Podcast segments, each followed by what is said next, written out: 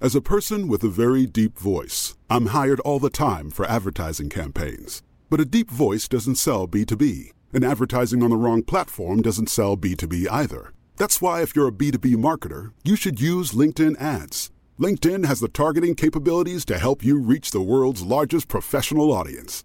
That's right, over 70 million decision makers all in one place. All the big wigs, then medium wigs, also small wigs who are on the path to becoming big wigs.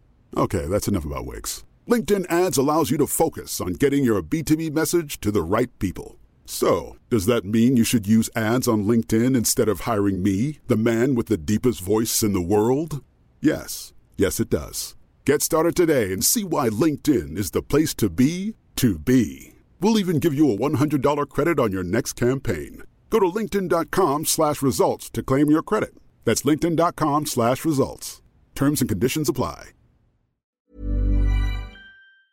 This is Dr. Boris Orlock of Happy Horror Coffee Break, old time horror radio show! and you're listening to a fourth hand production.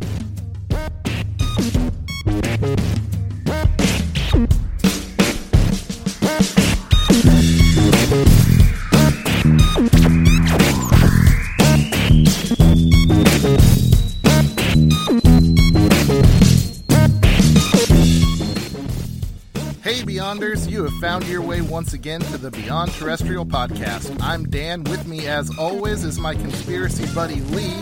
And Lee, today we are doing something new. So we are going to dispense with our intros and bring in our two special guests David Flora from Blurry Photos. Say hi, Dave. Hey, what's going on? And Dr. Chris Cogswell of the Mad Scientist podcast. Chris? Hey, how you doing, guys? So we brought in a couple of ringers, Lee, because today we are going to pick up right where we left off and keep discussing Skinwalker Ranch.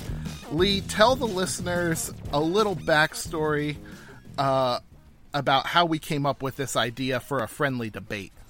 Well, this started. We were watching a um, a movie called Hunt for the Skinwalker, or a documentary called Hunt for the Skinwalker, and in that documentary, Dan and I both went in, in semi two different uh, two different ways on this, uh, whether or not it could be um, something interdimensional, um, as in somehow it, that space is a place where um, the dimensions inter or different worlds intertwine and allow different things to pass back and forth between or on dad's or Dan dad. You're my dad now, Dan.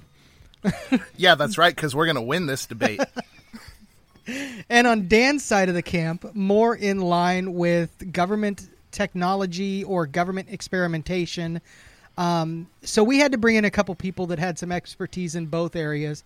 Uh, Mr. Dave, Dave is uh, in currently creating a movie, or in the process of trying to get funds to create a movie um, I'm going to let Dave explain that. Dave, tell us more about that movie that you're creating and how it kind of relates to uh, the Skinwalker Ranch and the Thin Place kind of theory.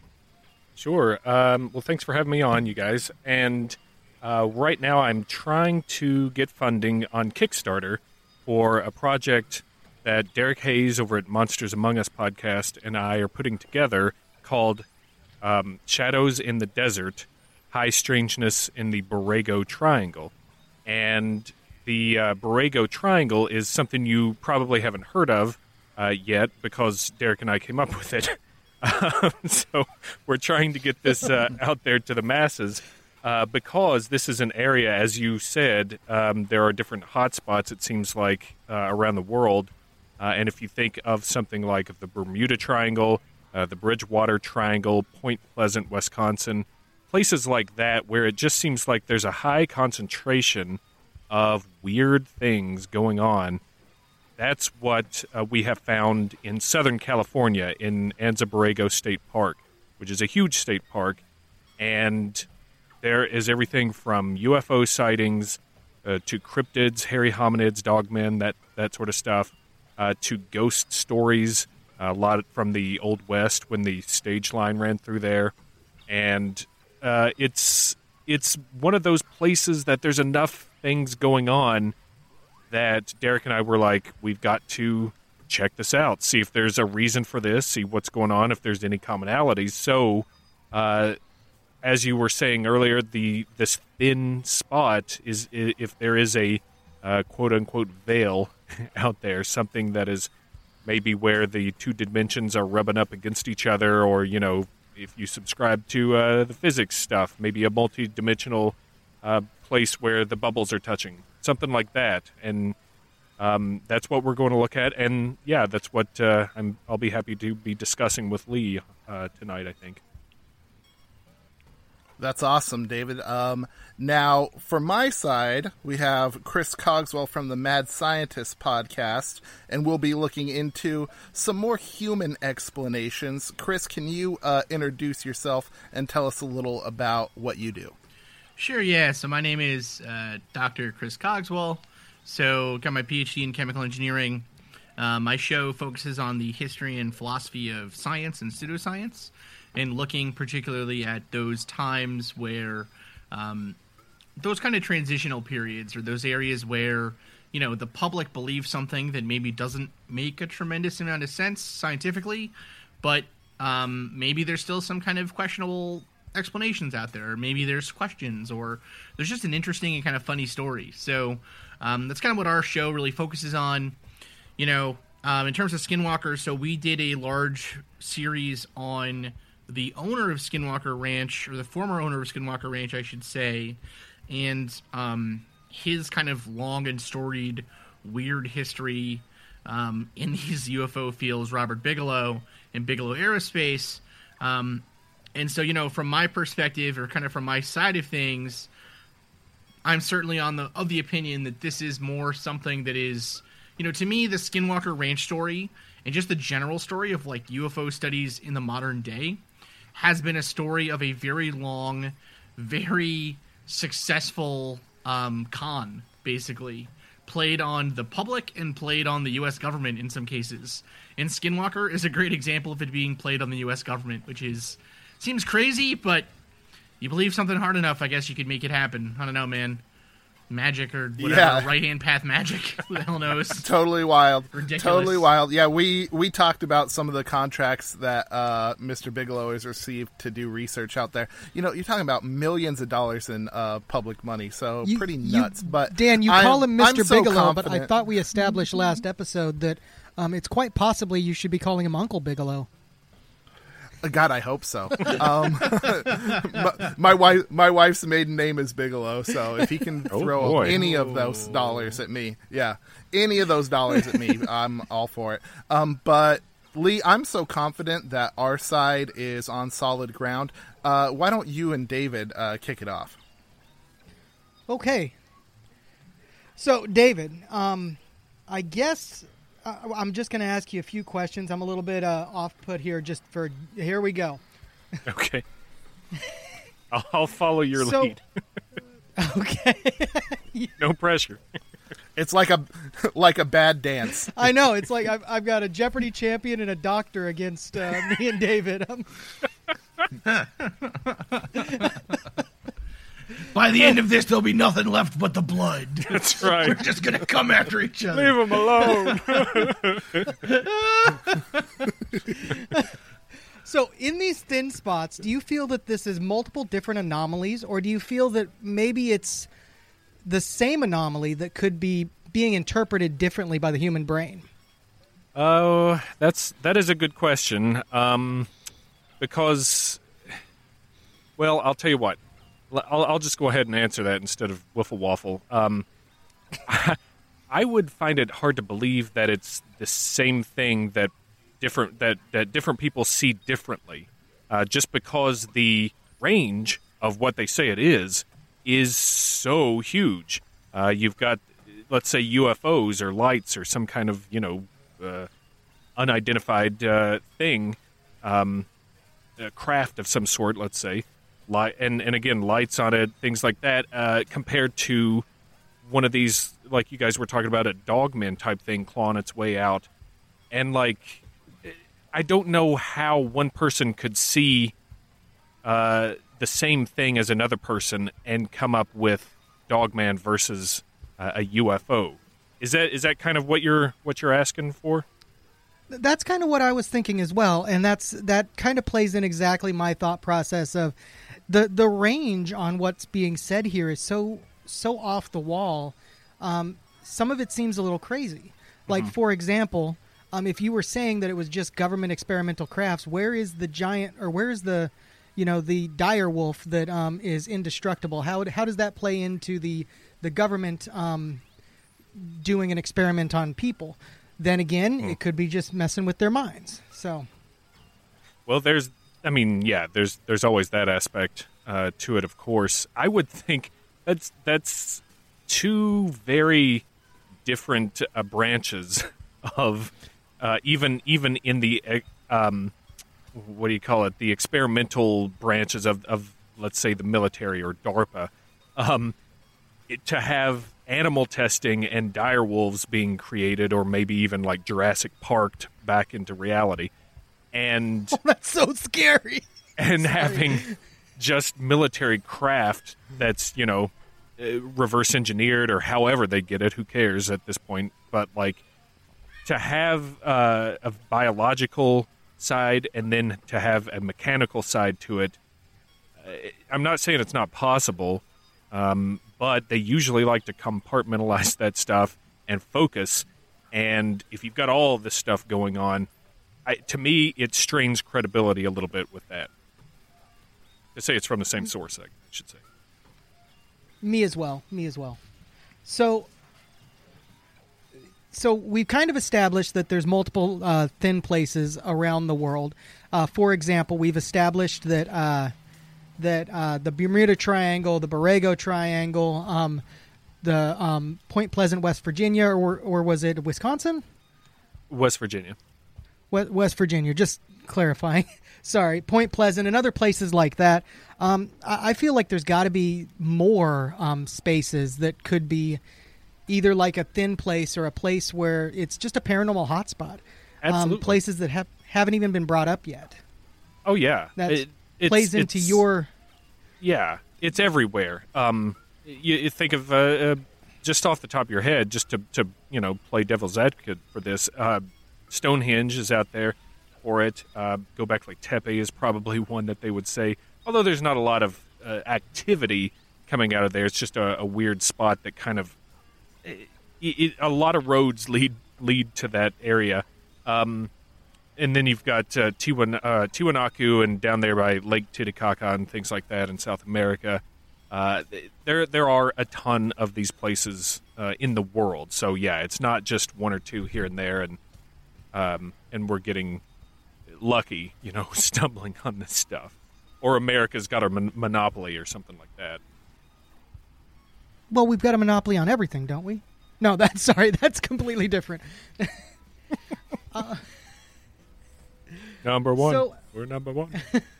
We're number one, USA. USA, USA, Yes. USA. Yes. Shit. Ridiculous. Yeah, yeah, yeah. What a day. What a We gotta have we gotta have something to cheer for now that the Olympics have been postponed. Yeah, There we go. God. So, how do you feel? Like, w- you have some expertise now in the Borrego Triangle since you kind of invented it, right? Uh, sure, so- yeah, I would say so. or at least we're part of inventing it. I'm work, working on it, putting it, putting it together, putting together that expertise.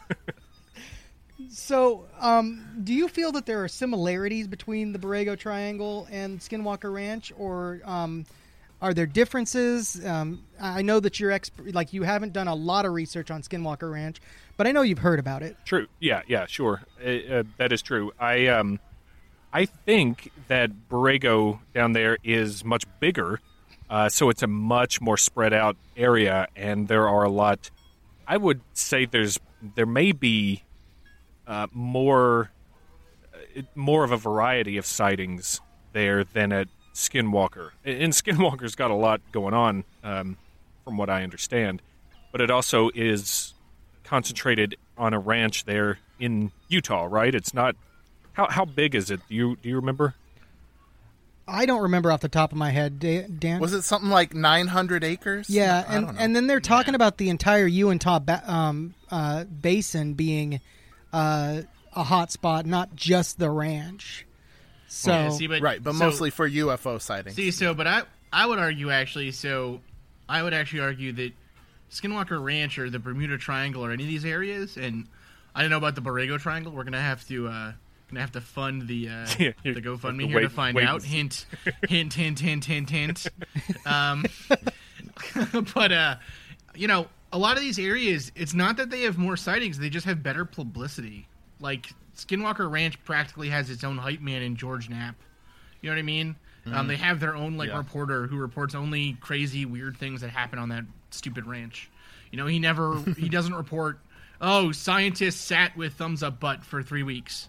You know what I mean? He doesn't report those periods where nothing happens, right? Um, and that's mostly it's mostly nothing happening. The same thing with like the Bermuda Triangle. Even if you look at the actual number of reported missing planes and things that are in the Bermuda Triangle, terrifyingly enough, it's just on par with the rest of the world's oceans.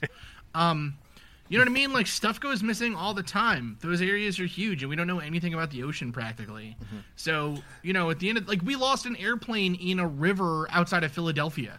We still haven't found that airplane. It just disappeared. Still, we You lost know? a battleship that way too, Chris.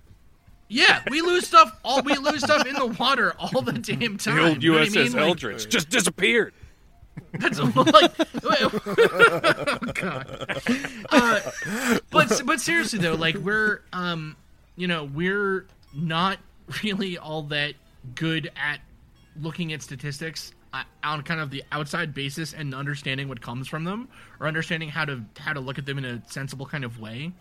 And so Skinwalker Ranch is like the perfect example of this. And a lot of those places that are um, thin places, quote unquote, are perfect that way, right? You know, I, one thing I would wonder is if we looked at the actual correlation, I bet that most of those thin places actually have a higher correlation with the number of healing crystal shops than they do with the number of sightings. Um, Yeah. Well, and uh, population is always a factor. Um, Well, so actually, so if, if we that's a big we we looked at when when we were doing this kind of stuff, when we were seriously looking at this, we looked at the statistics in sightings and even in reported sightings of UFOs. The only correlation that fits at all is with U.S. population size. It's like a ninety-eight percent R squared value. Um, Everything else is just complete garbage. Like there's there appear to be no hotspots as far as we can tell. Um, but again, I would argue that there probably is a very high correlation to like number of women in shawls versus UFO sightings. You know, Well, well, Um, I think if we're lucky, the Borrego Triangle can have its own hype man. oh, David here, dude. Well, so that's the that's the crazy thing though, right? Is that in a lot of these cases, it's very so. Let me let me say this too. It's very very rare that we end up coming upon one of these areas that does have a long history of its own for weird sightings like this and everything else, which the Borrego uh, Triangle appears to have. Um, and you know, the without it having this kind of muddling in with uh, paradocumentary TV series from the History Channel or whatever, right? so the fact the fact that like it's Dave and Derek doing this, I think is really exciting actually, at least for me, because you know, um, if you can't trust uh, if you can't trust a man with a mustache, who can you trust? That's true. It is What a my mom always magnificent used to say. mustache. That's- and that explains that too. That explains that. Okay, Dave. uh, Back to uh, my my line of questioning for you. I've really only got about two more questions for you. So, in your like research, you know, your armchair research, as we do here on our podcasts, um, can you have you noticed uh, a correlation um, between different phenomenon? Like, like we've been discussing about these paranormal hotspots. Does it seem like the different types of phenomenon happen, or at least are reported in the same vein. So, like, if if, if we're talking about uh, poltergeist, uh, like for example with the Bell Witch, there was poltergeist, there was minor cryptid activity, there was um, precognition, um, or with Skinwalker Ranch, you've got the UFOs, you've got the um, cryptids, and all that stuff. Does that happen regularly? Like we we, I, I think I'm just w- circling the drain here on the same question, aren't I? No, I, I get you. well, I, I, I'll approach that in a couple of different angles for you. There's uh, one of the reasons I think that a, a place becomes a hotspot is when it has a variety of different phenomena going on. If if you've got something that's just uh, UFOs, then you're probably going to have something like Marfa down in Texas, right? Like that's that's really well known. It's got a, a, a ton of UFOs or things that people say they see uh, at night in the sky, but it really takes some wild stuff all together at once for uh, a place to really get that creepy, good, uh, thin veil location.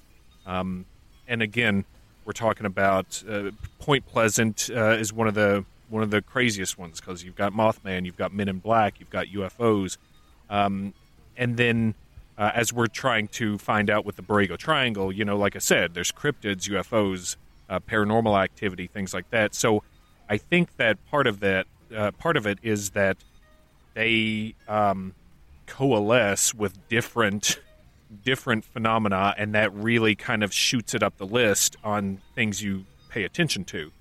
Um, and then the other uh, the other angle for this, uh, a, a, commonality, I guess, that has well, I don't know if I something I have been observing lately um, is what what would connect all these places. Is there anything uh, that causes a bunch of stuff to happen in one spot? And there's a there's a couple of things that have started to uh, creep up as being similar um, in different spots. One of them is um, the underground cave systems.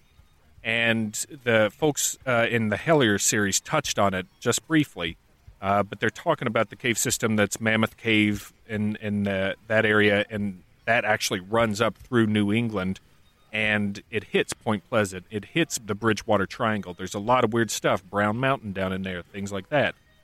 Uh, are there caves in Southern California? I don't know. I'm going to go check it out. Uh, I'm not sure about Utah either. I don't know if you guys have heard if there's any cave systems or anything up there around uh, Skinwalker Ranch, but this is one of the things that I have started trying to take notice of. Uh, are there cave systems that are are connected with all these spots? So that's that's one thing. Another thing is um, quartz.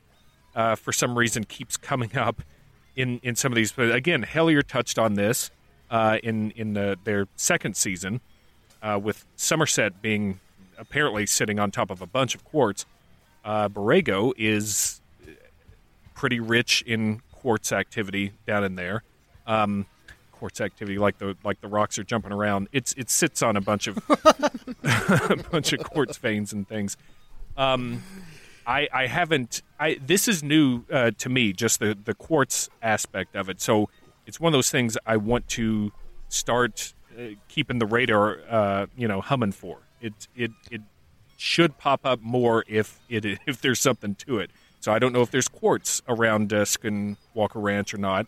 I know uh, Chris and I actually just talked about the Falcon Lake incident, and uh, quartz was around that area uh, of course, that's just a couple of UFOs and a, and a dude that said he got uh, burned, but didn't actually burn much anyway. Um, or fell on a grill. Or fell on a grill. but um, uh, quartz and and the underground tunnels. I mean, it all it all actually sounds like it comes down to what is under the ground. What is what is part of the earth that that might be connecting these things. So well, those are a couple. You mentioned, yo guys, I don't. I Dave, you know I love you, right?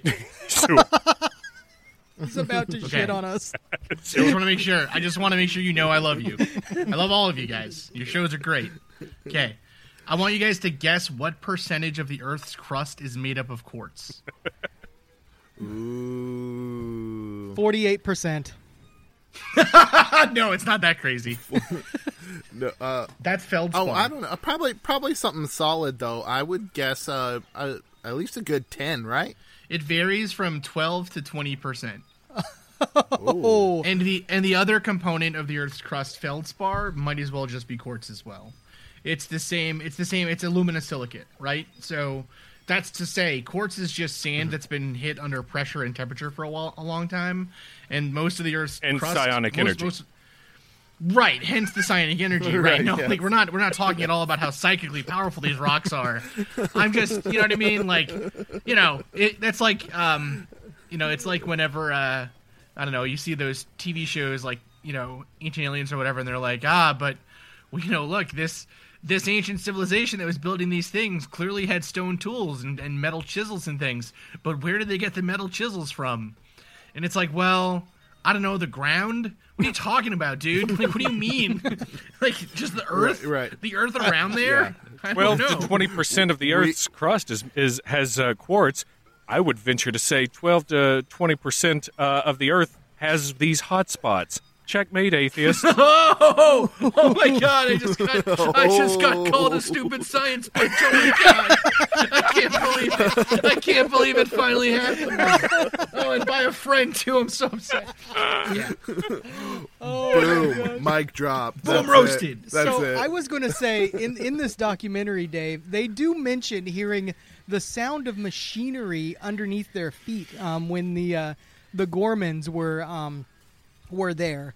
Um, they said that they heard that very regularly, especially if they started digging. So maybe maybe there is tunnels under there that we either don't know about or haven't been told about.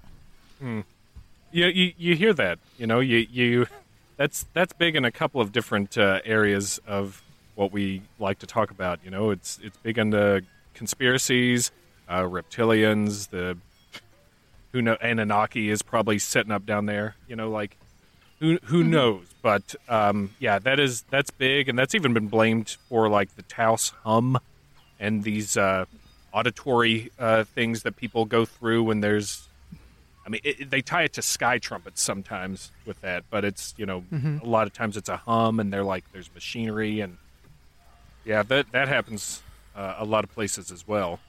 But I, I don't know, like I wouldn't put it past um, some something going going down and digging digging a bunch of underground crap, uh, even if it's a, a, an- a what do you call it? Um, an eccentric billionaire or something digging digging up bunkers for himself. That, that's a possibility. That's a possibility. The other thing that I uh, that you when you touched on that, I was like, oh yeah, is it? I lost it. I'm sorry, guys. Lost that one. It's gone. I haven't been drinking, but that felt like I I was just gone. Dan, I got one last question for Dave. I'm sorry, Dave. I, I need I need your help with this. Um, what do you think Jeff the Talking Mongoose might have to say about this phenomena? Probably, he's he's probably sitting back, um, having a beer, uh, watching some birds, and uh, doesn't even care. Doesn't even care about it. If, if things want to crawl, crawl out of portals and uh, go light up the night sky, who's to say it's more mood lighting for me birds? Am I right? That's Thank you actually so an, much, that's, Dave. that's an impression for for uh, Dave, Dave Stecco's wow. Jeff. Oh, I apologize. It's all right. I, I I'm intimate enough with uh, Jeff the Talking Mongoose. I, I know how he sounds. Okay, perfect, perfect. Very cool. Very cool, guys. Well, I I love the narrative of Thin Spots, uh, where these worlds blend together. It reminds me a lot of like his Dark Materials, The Dark Tower, um, just a bunch of other great stories. Um, but I have one question for David as we bridge over to the uh, sciency part. What do you think it would take uh, for this idea, this story of thin spots, um, to be accepted as like a scientific fact, or at least something that the public would widely accept? Well, that's that is a very good question. Because as always, we don't know what we don't know. Um, probably some kind of uh, replicatable thing. If you can replicate uh, the phenomenon, um, I think obviously you you kind of have to believe it at that point. So if if we had some kind of equipment that would open up some kind of portal, yeah, that that would do it. Um, if you could, I'm trying to think of the the problem with what we have nowadays is that it's very hard to trust video and photo evidence because technology has gotten very good at uh, faking that kind of stuff. Um, so I, yeah, it's it's hard to it's hard to really put a pin in what would actually uh, do it for you, and because at the same time, and this is you know getting into the crazy conspiracy funness of it. Uh, how do we know it's not just implanted memories or something, or the the government or the the New World Order is putting all this stuff in our brains, thinking that we see a Wolfman uh, traipsing around, strutting uh, out there, uh, and and then we have it, we it even goes so far as to, to have psychosomatic wounds or something. You know, it, it, when do you stop? So it's hard to Right. answer Right. what what would uh, empirically prove that. Uh, I think uh, Chris might have a better idea for What- that uh, than I would actually. Yeah. Let's throw it over to you, Chris. What do you think it would take? To prove that these things are happening. Like in what? Yeah, you- well, yeah, to yeah, to prove that there's some kind of interdimensional thin spot, that there's some way to travel to wherever these things come from. So I mean, what? So the problem with a question like that to start with, right? I suppose. Um, besides the fact that I don't appreciate your accusatory tone, um, is is that uh? Oh, and I snorted too. This has been a great time. This has been a good a good uh, a good guest spot for me today. Jesus. Um, the the the issue with um, a question like that is that it's sort of it presupposes like a million other things, right?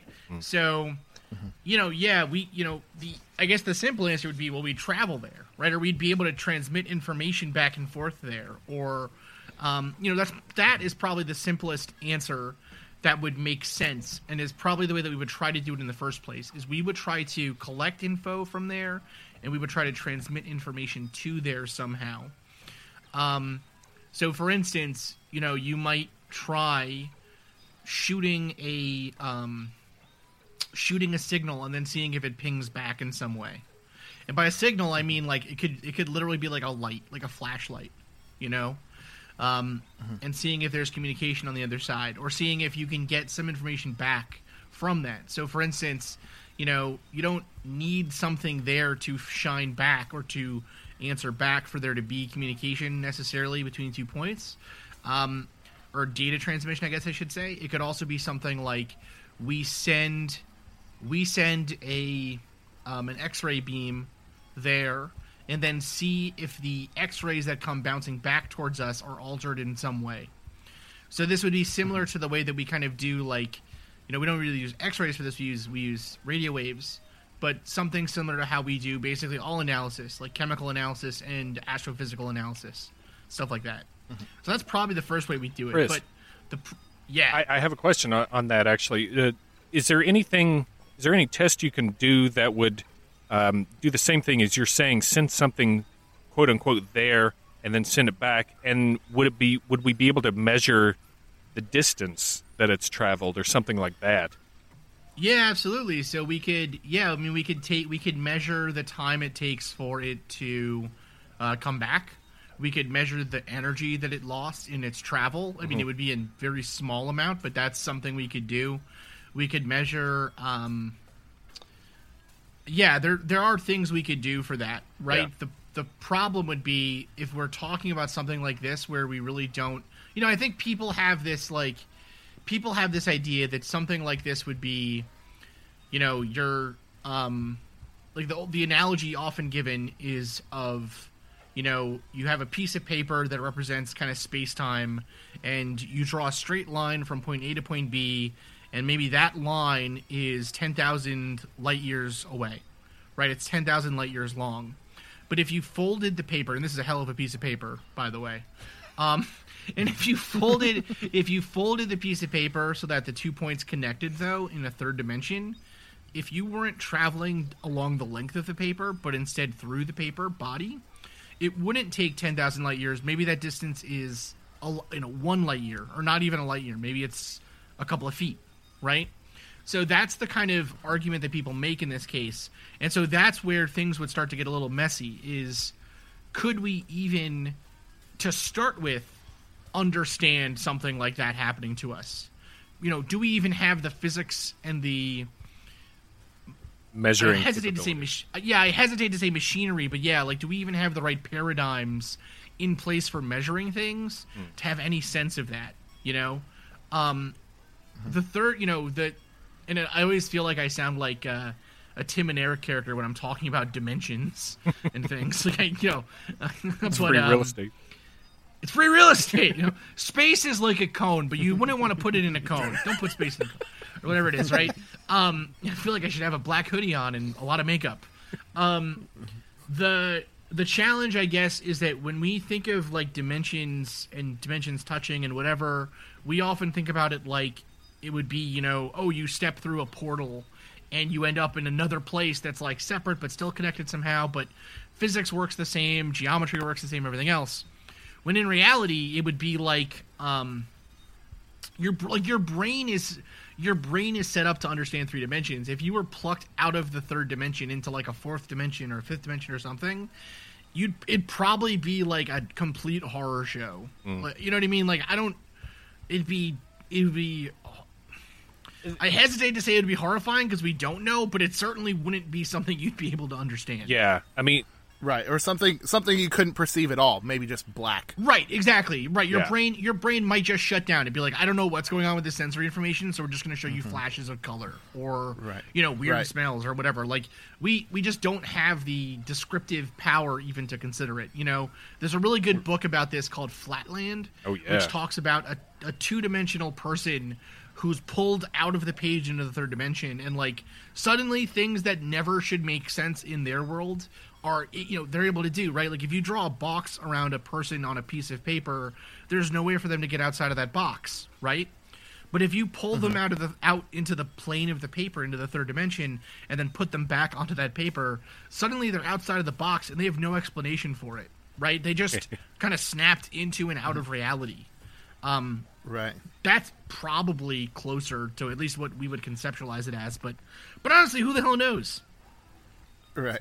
Well, and that's uh, one of the reasons I asked the question is because uh, to a physicist, uh, the idea of you know extra dimensions and a lot of these things that people go through, it just it just doesn't really matter that much because how can you describe it? Um, we're interested in describing this physical world that we can see and measure and observe. So. Uh, you know, it just doesn't make a lot of sense. Yeah. So let's move. Yeah, let's move on to something that is uh, probably the most well documented phenomenon of the Uinta Basin, uh, the UFO sightings, which include physical craft and lights in the sky. Um, can you tell us a little bit about the difficulties that people have when they try and identify these kinds of things? Well, so the first problem, I guess, is if you look at any of the public facing um, UFO reporting sites, you know, and there's not, I mean, there's not, it's not like these places like MUFON give you access to all the data that they have. But like if you go on a UFO Tracker, um, you can look at all the cases that come into MUFON as they come in. And the first thing you'll notice is that like 99% of those cases are are either completely identifiable or give you so little information that you cannot do anything with them. You know what I mean? Like somebody will write in and say, "I saw a light, and here's a picture of the light," and that's it. And it's like, cool. That's Right. That's enough info for me, me to make a paradigm shifting announcement on. You know, thank you for your contributions, um, sir or madam. Um, on the other hand, there are some cases where it is a trained observer or somebody who is of, you know, sound mind and sound body and capable of kind of reporting on what they see in these cases and and really understanding it. Um, that it makes it a little bit harder to kind of you know pull apart and say well, that doesn't really make a lot of sense. Now the problem though is that I don't know if people would necessarily consider um, the same people to be grounded observers. That's problem one. You know, um, I don't know if you've ever tried to kind of test your own memory, I guess. But even, you know, myself, you know, I would um I would argue that I'm, you know, probably not a good observer, frankly, for an event like that. Because I tend to uh, misremember things sometimes. I tend to I have a very vivid imagination, so I tend to um, over time, my memories kind of can shift and change, and you notice those things um, when you really start looking at your own kind of cognitive. Um, what's the word i guess like your own cognitive um, sensory apparatuses and your own kind of way of thinking about things you know what i mean so um, you know it's really easy though and, and not you know most people don't realize that they do this but your brain is constantly filling in gaps and making things up and you know kind of like glossing over things to make things simpler you know um, i have a friend who does this with his family all the time actually which is i think terrifying because I would be terrified that someone would catch me in a lie like this. But they do it all the time, and it's kind of funny. They'll just they'll just agree to anything that their family presupposes about their life. so they'll be like, "Oh, did you have a good time at the store?" And they'll be like, "Yeah, I had a great time." They didn't go to the store that week. You know what I mean? But it's just easier than trying to explain, like, well, no, I didn't go to the store. Why do you think I went to the store? Right? Like, it just it just smooths over conversation, I guess. Um, and it's not great for like a reality based view of the world, but I guess it works for them in talking to their, you know, I don't know, adults, relatives. I have no or idea. it plays into their delusions. Like, Well, yeah, I don't know, right? Like, I don't, I don't listen. We're, I'm not here to judge. all I'm saying, all I'm saying is that uh, on on one hand, you have kind of a, you have reality, and then you have the way that you perceive reality, and they're not, they're not the same. They're never the same. They can't be the same. Um, and philosophers have kind of fought over this fact forever. With some, like Descartes, just kind of throwing up his hands and saying, you know, well, I can't know anything. All I know is that my brain exists someplace Yeah. and I'm thinking someplace. And then other philosophers thinking, um, or I guess saying, you know, well, that's crap. You, of course, can know things about the world. Um, and some of them, you know, dying um, loveless weirdos like Immanuel Kant. So okay, either way, you get extremes. okay, all right. Um, hey, I am. I think we're gonna take a quick break, and then we're gonna come back. And Dan's got a few more questions for you, Chris. Bear with us for just a moment.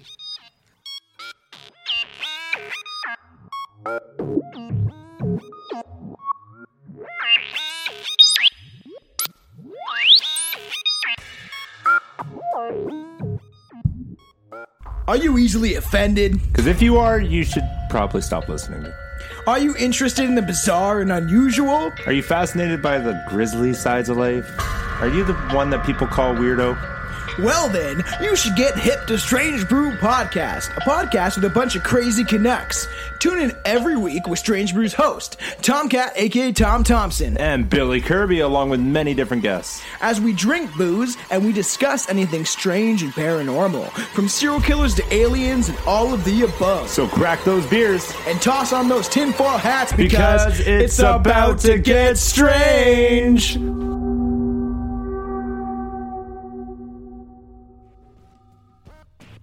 Hello, Beyonders. This is Dan dropping in like an interdimensional Bigfoot to tell you all about our comment contest. That's right, if you've been listening to our Hunt for the Skinwalker series, you know that Lee and I have two very different ideas about what could be happening at Skinwalker Ranch. Please go vote in our Facebook poll and leave a comment, and one lucky Beyonder will win a fourth hand media swag bag t shirts, stickers, coffee cups. We got it all. And bonus points if you post a screenshot of your review of Beyond Terrestrial, you will be given an extra entry for every star you give us in a rating. Thank you guys for listening, and we'll be back with more Beyond Terrestrial.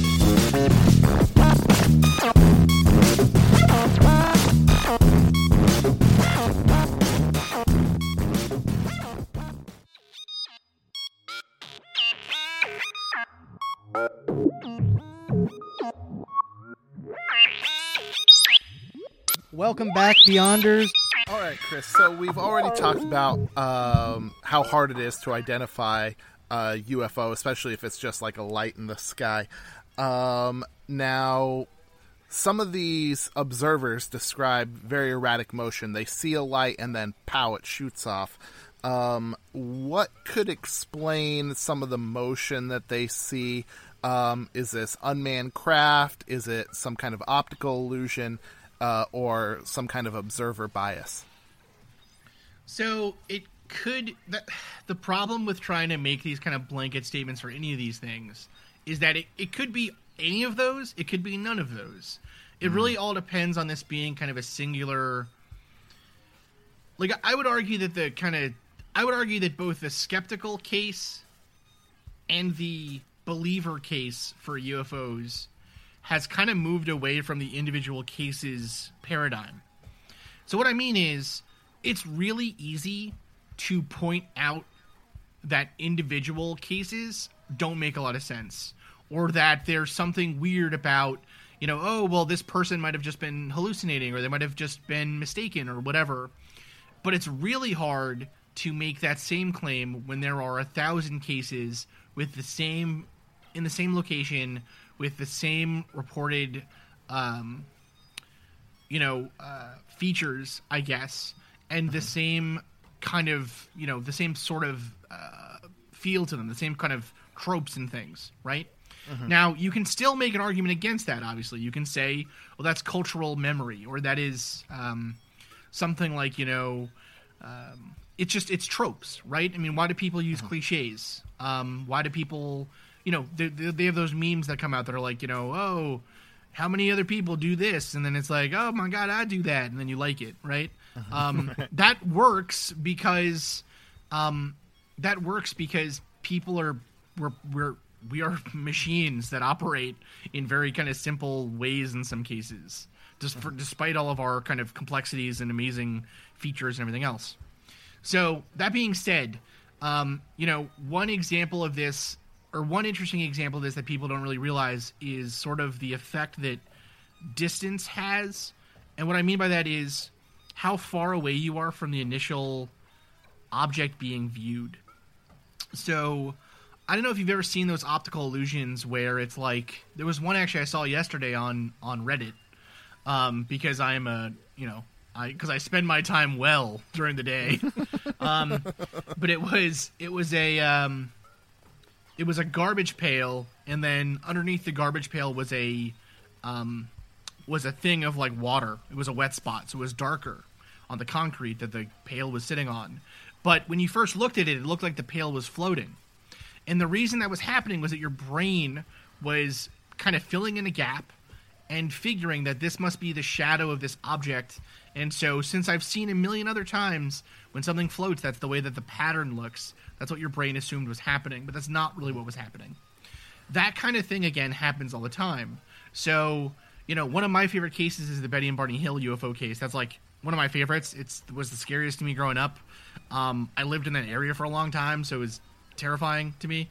Um, as an adult, that's when I lived there, not when I was a kid. When I was old enough to have known better, probably.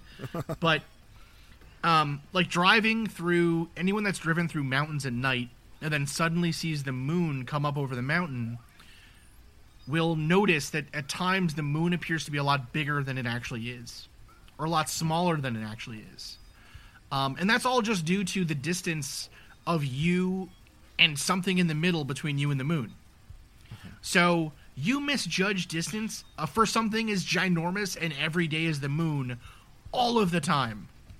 So in cases like this where you're seeing something that you're probably scared about or excited about or whatever, um, and you're not sure what you're seeing, and then it, it seems to be moving weirdly and whatever, you know, if you can get the moon wrong, what else can you get wrong?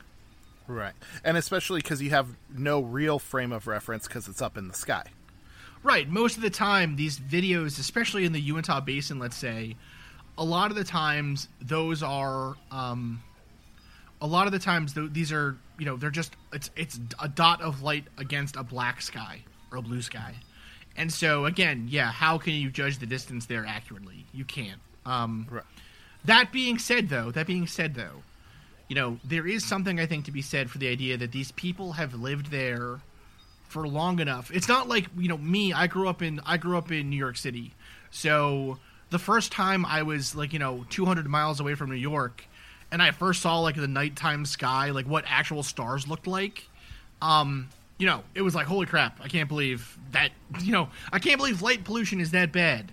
Um, Oh yeah. these are people these are people that are used to the night sky and in some cases they're used to seeing aircraft and used to seeing things up there so you know, I don't know. It's it's hard to gauge, but I do think that you know when it comes to individual cases, it's too easy to pick them apart. It just it's it's not hard at all.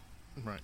Well, um, and that kind of leads a little bit to my next question. Uh, we know the military has uh, looked at like uh, counter illumination and all kinds of different ways to obscure what an observer might see. Um, lots of research today in active camouflage, which um, I don't know, kind of works if you're sitting in a room with a projector. Um, but there's OLED technology now, uh, curvable screens, all kinds of things like that. Um, can you tell us just a little bit about how these new technologies could uh, misdirect an observer? Sure. I mean, you know, we're um, we're currently looking at. I mean, you know, forget forget just projections, right? Like projecting onto a screen. Although those are interesting, and you know, if you think about the kind of computing power we have, um, and also if you just think about what, you know, camouflage doesn't have to be really accurate for it to be effective. Just think about you know a guy like in a ghillie suit. Um, you know, if you just see a guy and not a ghillie suit necessarily because that's like the whole you know Momo outfit with the with the the grass on the head and whatever. But you know, um, but just think about like camouflage, right? Like like camouflage you wear, um, you know, you buy at Walmart or you buy at Target or wherever. Um, that camouflage is actually effective out in the field if you're in a forest and it's you know that pattern of colors like that you never see in nature. That that's not what anything looks like. Yet it is very effective at camouflaging because your brain fills in patterns again right? So if it just looks close enough you're you're fine. So you can think if all you have to do is appear to be um dark right? Like darker than the ground. Or if all you have to do is appear to be stars in a sky or part of a cloud or whatever, that's not all that hard, you know? Um, and especially if you're able to do it in a way that's silent or, or relatively quiet, most people probably would never even think to look up to see that there was something there. So, um, you know, the brain is again really good at filling in those patterns, so it's not hard to think that stuff like that could happen. But also, if you look at like Vanta, so Vanta Black, I can't remember if it's Vanta or Vanta. Do you guys know what that is? I think it's Vanta. I've always said Vanta. Okay, yeah. So Yeah. vertically, so yeah, vertically aligned nanotubes, right? Uh, nanotube arrays. Um, they are like the darkest, the darkest uh, surface in nature that we can create so far. Um, just spraying something like that, like a very very dark pigment or something that can you know obfuscate light in a way that that not a lot of light transfers back to your eye. That can also just be very effective for nighttime camouflage because again, all you have to do is get close enough that the brain fills in the gaps. Um, you know, so visually, I don't think it's all that hard. The hardest part, I think, would be the in terms of the silence or the the noise, right? All those other senses would be hard to trick, but even those, not that hard. Right. Well, let's go ahead and talk about that since you brought it up. Um, if you had an aircraft like a jet engine, I uh, I just moved from southern Idaho. They were talking about bringing the F thirty five to Boise, and everyone was all against it around there because of the noise. Um, but these craft aren't necessarily powered by jet engines. They could be drones. They could be helicopters. Um, what kind of technology would we use to uh, silence an aircraft?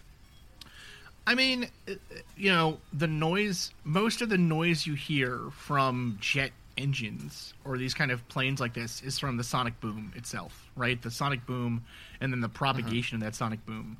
So if you can disrupt the sonic boom from forming or or maybe not forming necessarily, if you can disrupt that wave from propagating in some way, then in theory you could create a very um, a relatively noiseless aircraft.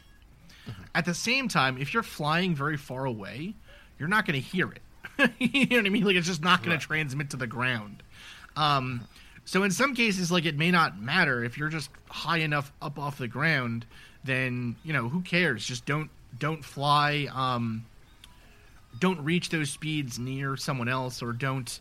Um, you know, I don't know. There's there's ways to kind of mitigate that, but you know, I, I can say that there are a lot of um, a lot of research goes into this idea of making those systems more quiet and more available for say commercial use not just for you know not just for um, military applications but like you know normal companies are on this as well. Um, you know no one wants to live near an airport because they're noisy. Um, you know so if we can if we can lessen the noise of something like that um, for aircraft even then that's a big a big deal. But like you said, it doesn't even have to be an aircraft. It could be a drone. It could be um, you know something else that is not powered in a way where you know like the sonic boom in theory would happen regardless if depending on the shape of the craft and the way that the noise propagates and whatever. Um, so it's more about designing the kind of uh, designing the ship itself or the craft itself to be able to lessen those waves from propagating um, to stop sonic waves from occurring. Really cool. And, uh, you know, a craft design like that would be outside of people's uh, your frame of reference. They've seen regular airplanes, but something with a new design, new technology could probably easily be mistaken for alien craft. Maybe, yeah. You know, so I'm I'm actually. It's funny. I just I just googled it because I just was now I'm kind of interested in seeing more what's out there. So this here is a paper from, um, well, maybe that's not such a good paper, but this is from NASA, right? So new supersonic technology designed to reduce sonic booms. So uh, this was from 2017, right? So I mean, and they've been working on this for some time. Um, we've we've known of them working on this for some time. Um, but basically, what they're working on here is a uh, a ship that a ship that again mitigates those waves from kind of propagating off the wingtip or off the body of the plane, I should say, not really the wingtip necessarily, but off the body of the plane. And yeah, they're much uh, they're not what you would expect a, a normal aircraft to look like. You know, I mean, they're close. They're kind of like a normal aircraft, but this one I'm looking at now looks very long and thin and kind of weird. You know, um, so yeah, yeah, really cool. Um, so I guess really now the only thing to talk about at Skinwalker is some of that really weird stuff. Um, underground noises, all kinds of stuff like that. Um, it, could it be possible for a bunch of people to work underground at this facility um, and not be noticed? I mean, it seems a little far fetched to me. I mean, I guess, but like, so the problem with all of this is that you know, to have a to have a a population of workers doing work like that that is taxing on the environment, it would require a tremendous amount of goods and services that the area around Skinwalker Ranch is just simply not prepared to provide. You know, I mean, it's kind of like, you know, imagine if I mean, I don't know. If a Walmart opened up in the town that Skinwalker Ranch is in, it would be a huge deal. It would completely change the economy and the way people's lives operated. You know? So to think that, like, unless these are government workers who have, I don't know, signed on a fat for a fat check and a bonus or something to live underground and never make a peep and never, you know, come out and go to the town and get pizza or whatever, like you know, it, it would take a um the amount of the amount of work it would take to do that, as opposed to the government just saying, "Hey, guess what? We're taking this land for a public works project," and or you know, selling it to Lockheed Martin, or we're selling it to you know. Um, we're selling it to some senator's drilling company and then using it for secret. Like, there's, you know, why would they keep it a ranch? That doesn't make any damn sense. Like you know, the government the government has such more like people are so limited in what they think of evil and what evil can do. Um, and I and frankly, I would consider um, something like this, you know, the weird study of human subjects or whatever the hell is going on at this ranch. If any of those things are true, it is it is evil. You know what I mean? It's not a good right. thing for the government to be doing. Um, but people are so like, I don't know. Sometimes it's cute how megalom you know megalomaniacal people think evil has to be for it to be evil. You know what I mean? Like right. evil is evil is usually stupid and very simple, and it's pretty in your face. You know, Um, I've I have a great line that I learned. Um, it was something like never attribute, uh, especially government actions, uh, to malice if they can explain be explained by incompetence. Hundred percent, absolutely, right? And that's that's like the that's the history of the UFO field. Is people are like, well, why did they find anything? It must be because there's a secret, and it's like, no, they didn't find anything because they're morons, right? Like they didn't they didn't find anything because it's you know a group of of uh, a group of people of retirees spending their government checks on beer and you know wrestling magazines while they hang out in the desert all chilling with each other. You know what i mean? Like there's nothing um i don't know like we the same people who think that the government is like not capable of running anything also tend to be at least in my you know kind of opinion i guess or my experience in the conspiracy and you know weird world of anti-science or whatever also tend to the peop- tend to be the people that think that the government can run massive secret conspiracies with lizard people. Like if the government can't run if the government can't run a post office the government cannot you know run a secret base on the moon. First of all, Chris. um that's that's my hot take. First of all, Chris, we all know that they don't run a secret base on the moon. They run a secret base under Dulce, um, which Right, actually has a train connecting it to Skinwalker Ranch and several other spots around the U.S. Oh my God! Right, I'm right. I'm sorry. It's the Nazis have the moon, right? Is that The what Nazis Yeah, have oh, the yeah, that's, moon. yeah, that's Hitler's exactly on the moon it. with the gray They've got an aliens chilling in escalator to the Hollow Earth. Yes, there we go. That's the way it goes. Okay. All right. Only two more questions and we'll wrap it up.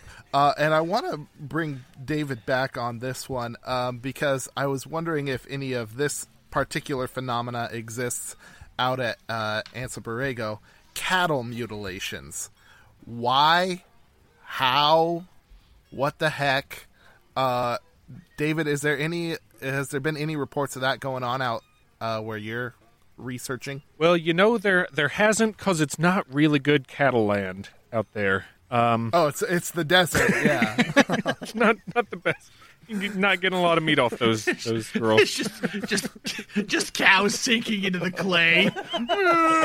Just, oh my god! I can't. Oh, another alien got my cattle. Oh my god! I can't believe it. The clay monsters have come back. That's right. Yeah. Somebody called Batman. Cattle bones everywhere. Um, Well, Jesus. maybe uh maybe like a jackrabbit mutilation. Well, you I know, guess? uh, Borrego actually translates to sheep uh, from Spanish, so there are some, um, I think, wild sheep or have been in that area. Uh, I don't, I don't think I've heard any stories of them being effed up at all. Um, mainly, it's just people seeing weird stuff. Now, some people will say the the rocks, the boulders, things like that come alive some nights and go shambling across the desert ridges and stuff. But uh, as far as mutilations, I haven't haven't gotten uh, that one unturned uh, stone yet. The settlers used to ride these babies for miles. Oh my god! Every day SpongeBob becomes more and more like real life. Good God! Good God!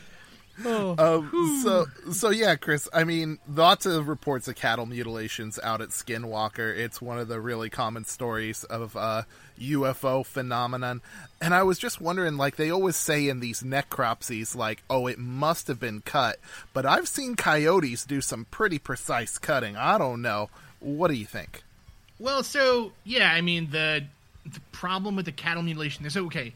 The Skinwalker story is itself a a complete. um I hesitate to say that it's a complete fabrication.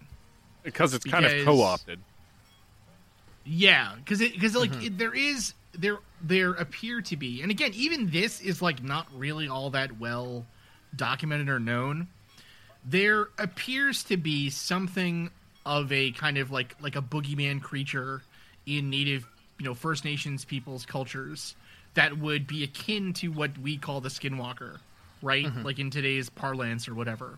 Sure. Um, That being said, it's not like the ranch itself. The story of the ranch starts with um, Robert Bigelow, George Knapp, and Linda Moulton Howe. They're kind of the people that really begin, and, and they're that they're like the they're almost in a weird way like a cornerstone of modern UFO mythology. Um, and Linda Moulton Howe is the person who famously investigated and did documentaries on cattle mutilation. Now, it turns out that a guy named Rick Doty, um, who claims to have been paid by the government to trick Linda Moulton Howe um, into thinking cattle mutilations were a thing, um, exists. That guy's out there, right? So we either have to believe that she's been tricked, which, you know, who knows, or we have to believe that aliens are coming down here and stealing our cows' organs, as opposed to just taking like, you know, one of them and then cloning that cow forever. Or, right? or like, how like about what we you know do with animals? How with about animals. traveling interstellar, um, tra- you know, distances, but then they can't fabricate a kidney or tongue? What are they? Right? Are they like eating it? Yeah, What it's a they- truly. Yeah, it's a it's a truly insane story. You know. Well, there's there's nothing like a fresh cut steak. Yeah, gotten yeah, down these, here like, oh my god, I've never these replicator steaks. Oh my god! If I have to eat another one, terrible, They're terrible. Nothing like gra- nothing like grass fed or dirt fed, I guess. Sand Uh, the land isn't great. Um, sand fed. Um, so so so that's the problem with this, right? The story is in itself like mired in all of this controversy and un- uncertainty and everything else.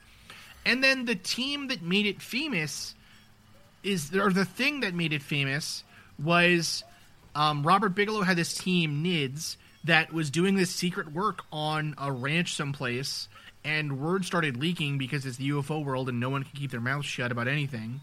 Um, and so eventually, then Colm Kelleher and George Knapp published this book, Hunt for the Skinwalker.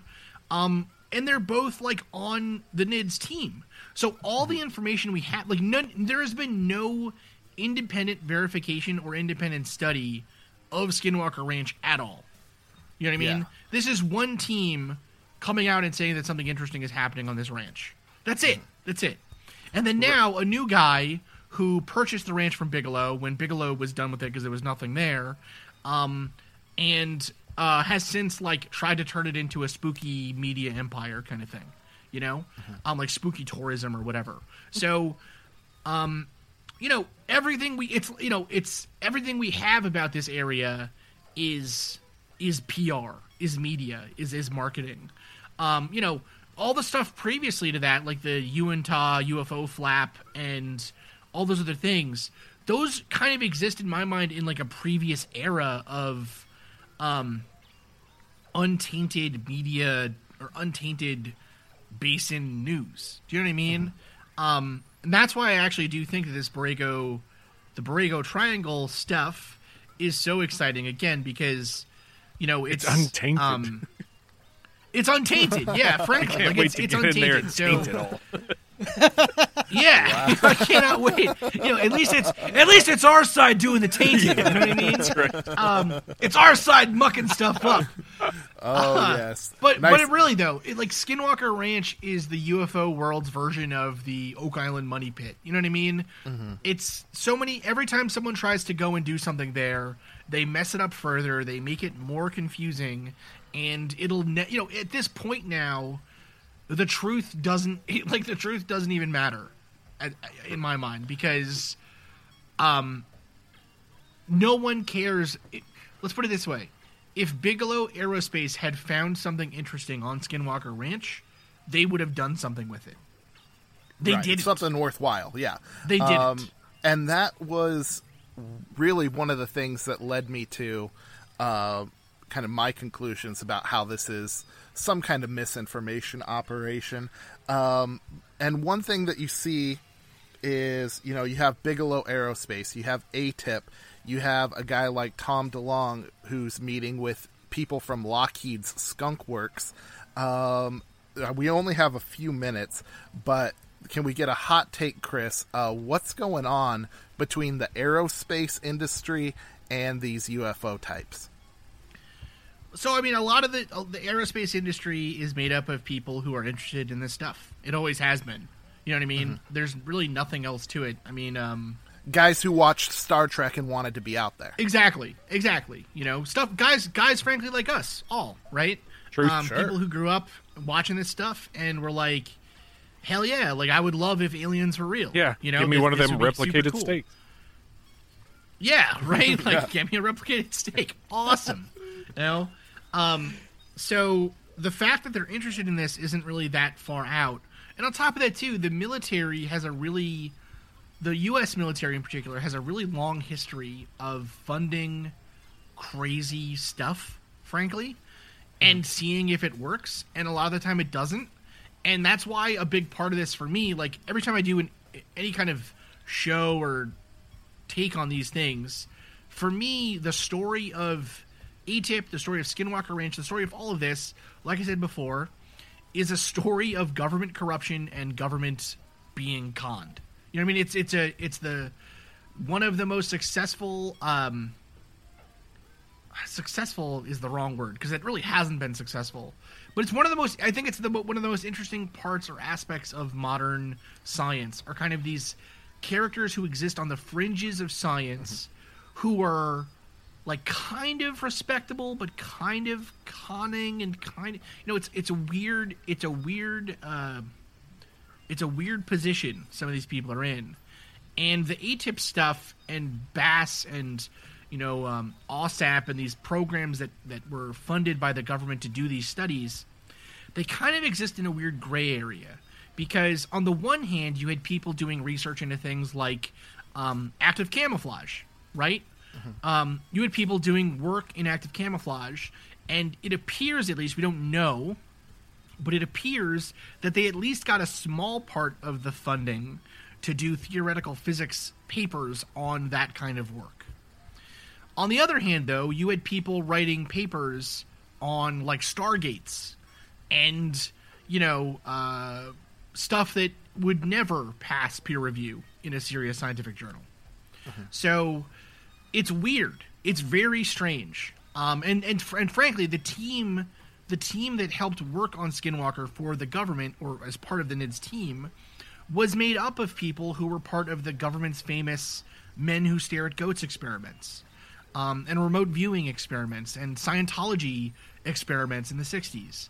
So, you know, this it's it's not exactly like these are you know why like Steve Justice would get involved in this is anybody's guess. But I think, frankly, that he was probably involved in NIDS when it occurred, um, and has just kind of stayed on. Right? He, I mean, Bigelow is a fascinating character, I think, and somebody who is self-made and has done a lot of legitimately cool stuff. So I could totally see working for a guy like Bigelow. Um, what I can't see is a guy like Bigelow, or what I can't understand is a guy like Bigelow allowing so much untapped or just wasted money to occur, like wasted resources. Like, why keep funding something over and over again that doesn't without work? without tangible results. And without anything, yeah, without any kind of tangible results. Even if he was just getting out of it, like, you know, he ne- he never looked for like press on this stuff. You know what I mean? Um, so it's like that's why people think that there's probably some kind of personal reason that he wants to find this stuff. You know, um, and maybe there is. Maybe he's just you know a cool billionaire who decided to spend his money in a way that you know helped launch a million podcasts. Um, I don't know. Thank you, Very Mr. Bigelow. awesome. Well, Yeah. yeah. Well, let's uh, take a quick break to pay the bills, and then we'll wrap everything up and uh, say bye bye.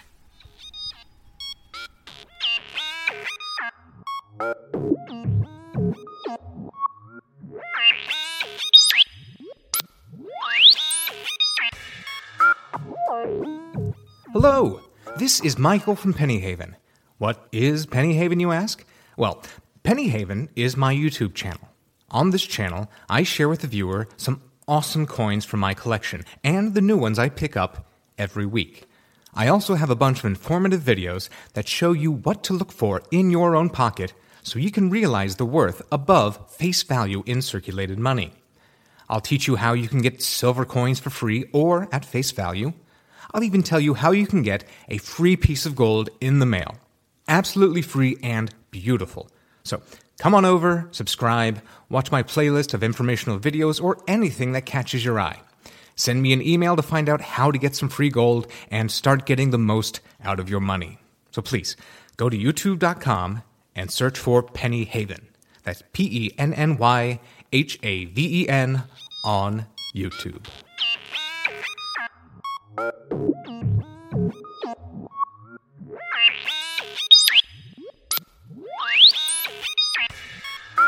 All right, and we're back. Uh, we have been here with David Flora and Chris Cogswell. We've been talking Skinwalker Ranch, all kinds of cool stuff. Um, this has been a great little debate, I think. Uh, David, I know you're getting ready to head out. Uh, can you wrap us up with any of your final hot takes, if you got any, and uh, let our listeners know where they can find you? Uh, sure. Well, thanks again for having me. Uh, it's been fun uh, talking about this weird, wild stuff. And uh, I don't like Skinwalker Ranch is still one of those um, weird areas that I have kind of osmosed my knowledge uh, from because I haven't looked into it specifically, but it gets talked about so much that you know you you kind of feel like you know uh, quite a bit about it just from hearing stuff. And I think I think Chris made a one of the best points um, in his last segment about how the world had never really heard about this place until this you know little team of investigators got in there and then started promoting it. So I, I think there is something to be said uh, about that, and you have to be careful with uh, intentions and uh, what people are what what they're trying to do with this information um, for their own ends and means. So those are my uh, kind of final thoughts on it. And uh, for blurry photos, if you guys want to hear more uh, deep dives into this these topics and this type of stuff, please visit my website, blurryphotos.org. I'm on all the major uh, podcasting platforms, and um, just go in there, dive in. If you go if you go too far back, been doing the show for eight years now. If you go too far back, you're going to run into another voice on there, which was a, a co-host I used to have. But for the past couple years, I've been flying solo, and um, yeah, it's it's a fun time. And um, Lee drove all the way uh, from Tennessee to to see a live show of it. So if you if you need any if you need any better um, proof that it's a, a, a worthwhile show, I don't think you can find it. I absolutely love your show, even though you just switched teams on me right there and said that you. no, I, I do. I, I- really I- do love your show. So yeah, it's it's hard to it's hard to betray the old uh, uh, scientific and skeptical background. I know, I know. There's a there's a re- there's a reason we're all friends. That's right. Let's say let's put it that way. There's a re- and they, yeah, you weren't you weren't exactly given the easiest hand to argue from. So I, we you know we understand. We understand. Fair enough. Well, uh, we know we know David definitely has Lee's endorsement.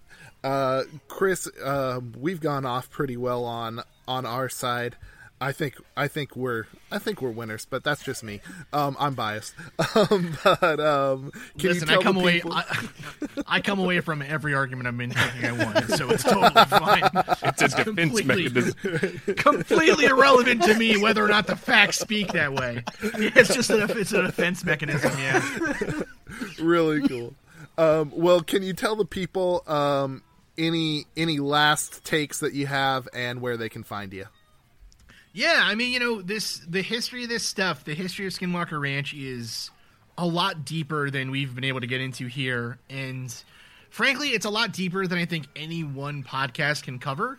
You know, um, it's it, it it's just a crazy story, and it's That's why we jumped on it so we could get a little bit of your thunder. well, you know, but no, but like seriously though, it's it's um it's a story I think that I I personally have never gotten tired of hearing other people's takes on it because there's so much out there and stuff keeps coming out. You know, t- yesterday new documents were released talking about the the way that the funding flowed down from Bass uh, Bigelow Aerospace potentially down to UFO groups. So, uh, you know, people are now asking like, well, was the government actually funding a UFO research group? That's crazy, you know? Um that you know this is a for me the most interesting thing about all this isn't whether or not ufos are real or whether or not these sightings are real or if any of these stories are true or not right like i said um, reality is confusing and we don't we, we, we can't it's hard enough to figure out, you know, truth on simple things, let alone things like this that are um, cosmic in their proportions. So for me, the most interesting thing or the most useful thing we can do is just kind of study the mythology itself and the folklore. So, and that's what we do in our show. So, my show is called The Mad Scientist Podcast. I host it with my co-host Marie Mayhew.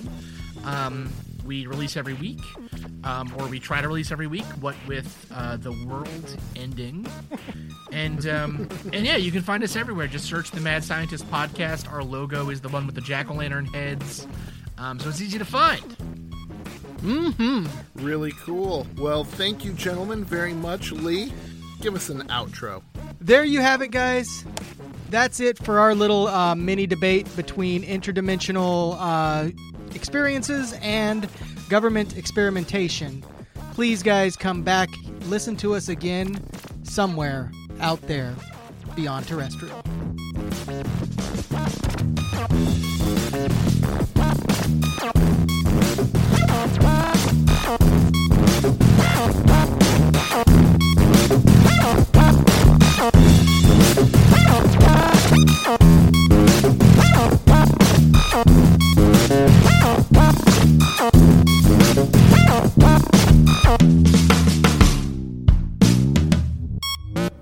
Thank you for listening to Beyond Terrestrial Podcast. You can check us out on Apple Pod, Google Play, and other major podcast platforms. And if you want to keep up with the show goings on, like us on Facebook, follow us on Twitter at Beyond T Pod. That's Beyond the letter T Pod. And as always, you can get all of that information as well as show notes and episodes as they come out on beyondterrestrial.com. That's right, we got the dot com. And if you want to help out the show, give us five stars on Apple Podcasts or a like and a review wherever you listen to Beyond Terrestrial.